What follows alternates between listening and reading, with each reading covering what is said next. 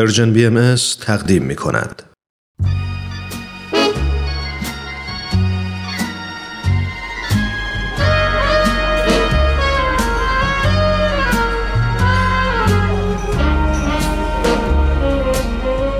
یه گوشه دنج و آروم توی فضای گرم و صمیمی. با اینکه دنجه ولی خلوت نیست. شاید بشه گفت یه جورایی شلوغم هست. البته از اون نوع شلوغی که اصلا آزار نمیرسونه. همه سرشون تو کار خودشونه. کسی مزاحم کسی دیگه نمیشه. یکی مشغول مطالعه است یکی داره با هنسفیریش موسیقی مورد علاقه رو گوش میده.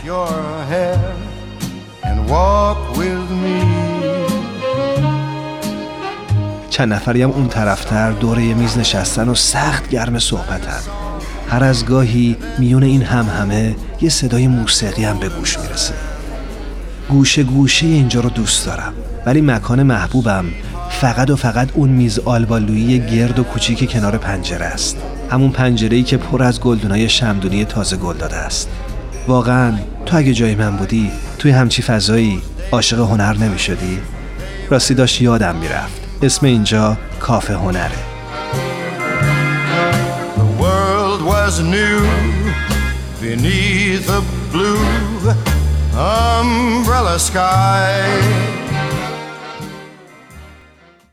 ما یک راه طولانی اومدیم به درازای ماهها و سالها. هفته ها یکی بعد از دیگری گذشت و شما همچنان همراه همیشگی و با وفای کافی مملو از هنر ما بودید. حضورتون برامون خیلی خیلی ارزشمنده و قابل تقدیر. ولی از اونجا که هر آغازی رو لاجرم پایانی هم هست ناگزیر از اونیم که بگیم امروز پایانی خواهد بود بر دهها قسمت از مجموعه کافه هنر. اگرچه باتون خدافزی می‌کنیم ولی امیدواریم و مطمئنیم که در قلب شما هنرمندان و هنردوستان شعله فروزان هنر رو هیچ وقت پایانی نیست و نخواهد بود.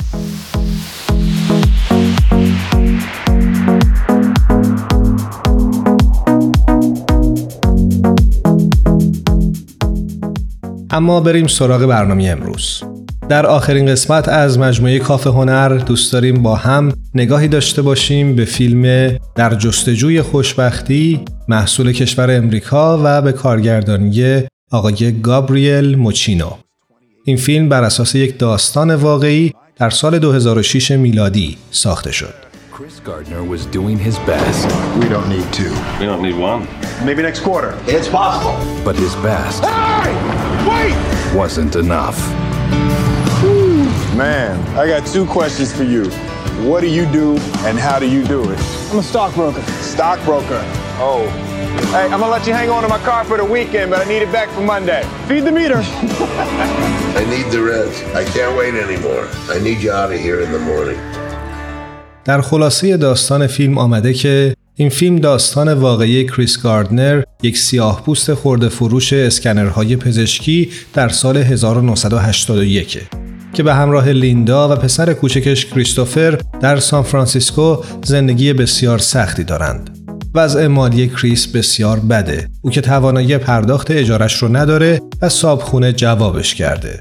و از این رو لیندا هم اون رو ترک می‌کنه. کریس که هم باید پدر خوبی باشه و هم خرج کریستوفر رو تأمین بکنه دچار مشکل جدی شده او سعی می‌کنه در شرکتی استخدام بشه و از سوی دیگه بایستی از کریستوفر مراقبت کنه مبارزه بسیار سختی برای زندگی کردن پیش روی کریس قرار داره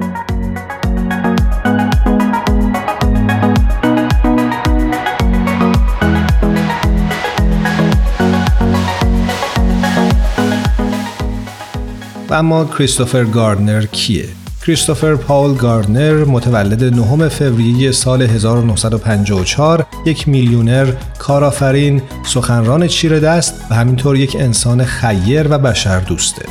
داستان زندگی او از سال 1980 شروع میشه.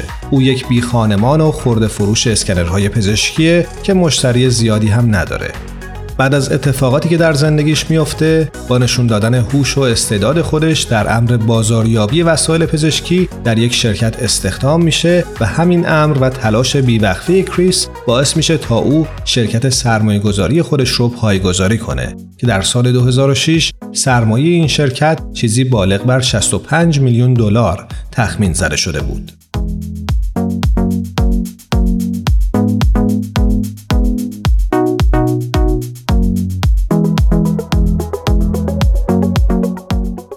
بازی هنرپیشگان فیلم از ویل اسمیت گرفته تا جیدن اسمیت در حد بسیار خوبی بود. باستاب احساس پدرانه رو به وضوح در بازی ویل اسمیت می‌شد دید.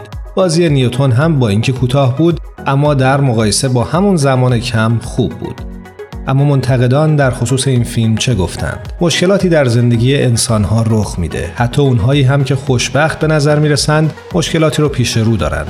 در این مواقع اهمیت ندادن به حوادث بدی که در گذشته افتاده و امید داشتن به آینده چنان کار راحت و آسونی به نظر نمیاد.